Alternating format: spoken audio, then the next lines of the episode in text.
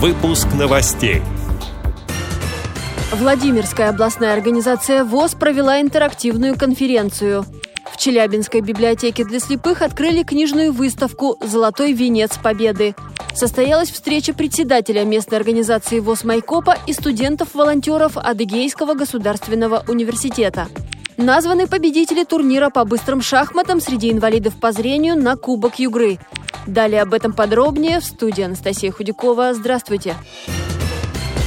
Владимирская областная организация ВОЗ провела интерактивную конференцию «Единство поколений». Ее участники ознакомились с работой школы-интерната для слепых и слабовидящих детей.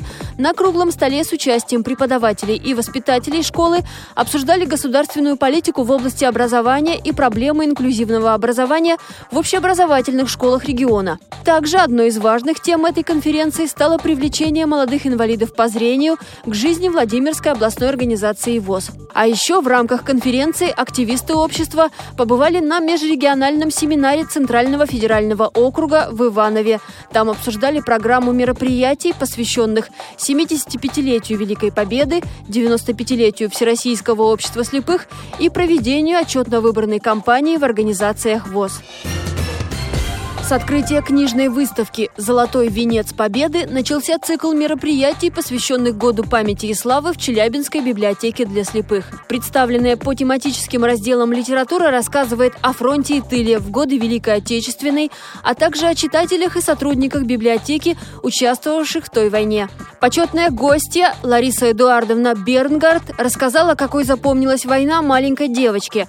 Это иссеченный осколками каменный амбар рядом с домом, немецкий немецкие самолеты над рекой с купающимися детьми, необыкновенная сплоченность и взаимовыручка малознакомых людей. Библиотека издает воспоминания ветеранов, проводит занятия с подростками, открывает книжные выставки о войне, где каждый листочек – маленький вклад в золотой венец для героев. Состоялась встреча председателя местной организации ВОЗ Майкопа Алексея Хлопова и студентов Адыгейского государственного университета будущих социальных работников. Это вторая встреча, сотрудничество началось полгода назад. Обсуждали варианты волонтерской помощи инвалидам по зрению и местной организации ВОЗ. Председатель Алексей Хлопов рассказал, где требуется добровольческая помощь. Волонтеры-студенты помогают нам осуществлять общественный мониторинг за работой и доступностью городского общественного транспорта, передвижением незрячих пешеходных зонах города, работой звукофоров и доступом к объектам социальной городской инфраструктуры. Кроме того, при необходимости волонтеры, студенты оказывают адресную помощь. Это бытовые вопросы, сходить в магазин, в аптеку за лекарством, оплатить коммунальные услуги. Я считаю, что у этой работы есть два существенных аспекта. Первое. Мы и наши незрячие получают действительно ту помощь, в которой сегодня нуждаются. И второе, это мы формируем правильное представление и понимание проблем людей с ограничениями здоровья у сегодняшней молодежи, у студентов.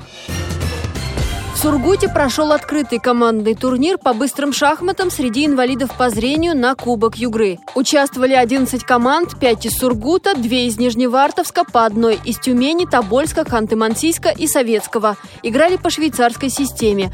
По итогам турнирную таблицу возглавила команда «Факел» из Ханты-Мансийска, второе место у команды «Мечта» из Тюмени, третье у команды «Ладья» из Тобольска сообщает корреспондент филиала «Радиовоз» в Тюмени Ирина Алиева.